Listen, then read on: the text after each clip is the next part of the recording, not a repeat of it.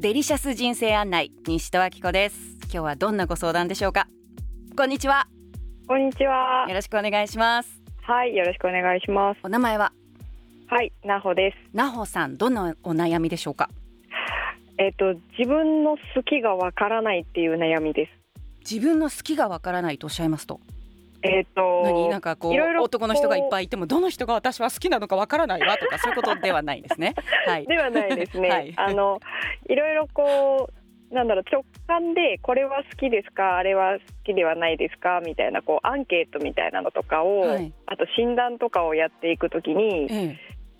どれが好きでどれが好きじゃないのかがわからなくていつも答えに困っちゃったりするんですよ。はあなんでかわかりますそれ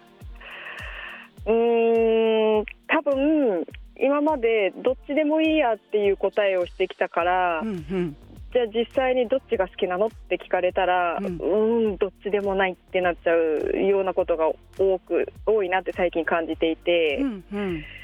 うんうん、それは多分昔からこう人に合わせてきたからじゃないかなとは思ってはいるんですけど人に合わせてきたっていうとどうしたいって言われてもそのみんながいいのでいいよとかそういうことですか、あそうですねはいほうほうそれで何何に困ることがあるんですかねちなみにその好き嫌い診断でどれが好きかわからないっていうことで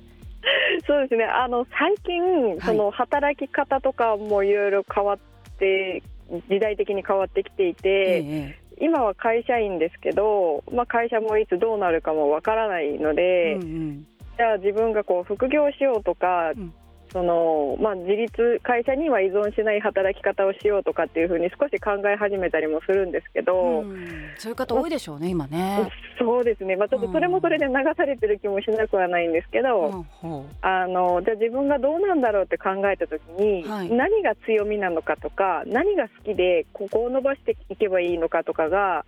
全く分からなくてああ自分が要するにどんな仕事をやっていきたいのかっていうことがわからないってことですかえそうですねほうあとほはうほこう趣味とかもなかったので本当はあるのかもしれないですけど自分のこう意識の中では趣味がないと思っているのでほうほうこほうう何か得意なこともないしなーっていうないないないないになってしまっていてちょっとそこながるほどねはいなんか今お話をお伺いしてて感じたのははいあの感じることより考えることの方がお得意なのかなと思ったんですねそうかもしれないです。 だから人にどうしたいって聞かれてもいやここはみんながこう望んでることに合わせた方がいいんじゃないかとか、はい、あるいはここは流れに沿うべきだとか、はい、そのつまり何かをその自分が人生って選択の連続じゃないですか、はい、その時に自分がこうしたいからこうするっていうんじゃなくってこうするべきだとか、こうした方がいいからこうするっていうふうに考えて選んできたんじゃないかなって。そうですね。そんな感じです。ってことは、はい、やりたいっていうことをやっていけばいいんですよねシンプルに言うと。え、そうですね。はい、でやりたいって考えることじゃなくて感じること、はい、だから感じることを意識していくといいと思うんですけど多分そはのいアンケートとかの時も考えちゃってるんじゃないかと思うんですよね。ああ、なるほど。うん、そ例うえかばもこのアンケートの意図は何だろうとかここでこれが好きって答えちゃうとどうなるんだろうと か、はい、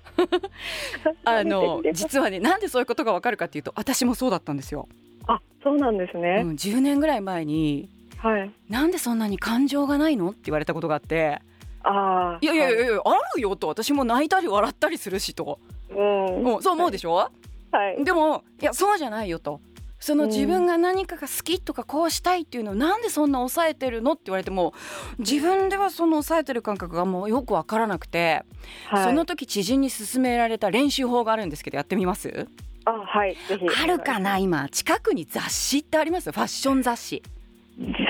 誌は今ちょっと手元にはないです、ね。かじゃあ後でやってみてほしいんですけど、はい、ファッション雑誌を、まあ、ファッションじゃなくてもいいんだけど、まあ、あの目の前に置いてはい、あのすごい早くめくっていくんですよ。どれくらいの速さかというと、パッパッパッぐらい結構早いでしょはい、はい、うんで、その瞬間に目に入ったページがはい、ページが好きか嫌いかを言っていくの。ああ、はい、だからパッ好きパッ好きパッ嫌いでこの時どちらでもないっていうのなしね。 はい、はい、で本当にただそれだけ一冊やるだけなの。好き好好き好き嫌い嫌い好き嫌い嫌いこれだけ、はでい、これをやるとそのはい自分が何が好きで嫌いかっていうそのアンテナみたいなものがちょっと磨かれるんですよあのヤスリで削った感じあー はいでその後にその毎日の生活の中で何食べたいとか、今今日私どんな服着たいとかはい例えば朝起きて飲むドリンクもなんか決まってますコーヒー紅茶オレンジジュース水とか、あー決まってますね何ですかちなみにえっ、と朝はレモン入れた白湯を飲んでます何ですかそのヘルシーな感 じはいやそれはそれでいいですぜひ続けてください、私も本当はそうしたいですけど、まあ、私はコーヒー飲んじゃうんだけど、ななんかこうなんていうのとりあえずビールじゃないけど、こうはい自分で決めちゃってることはいパターンとしてねはいでももしかしたら本当はその日それ飲みたくないかもしれないじゃない、うんうん、でそれなんかはいパターンで動いてるんだよね反応的にはいだから私今自分どうしたいっていうことをこう常に感じながら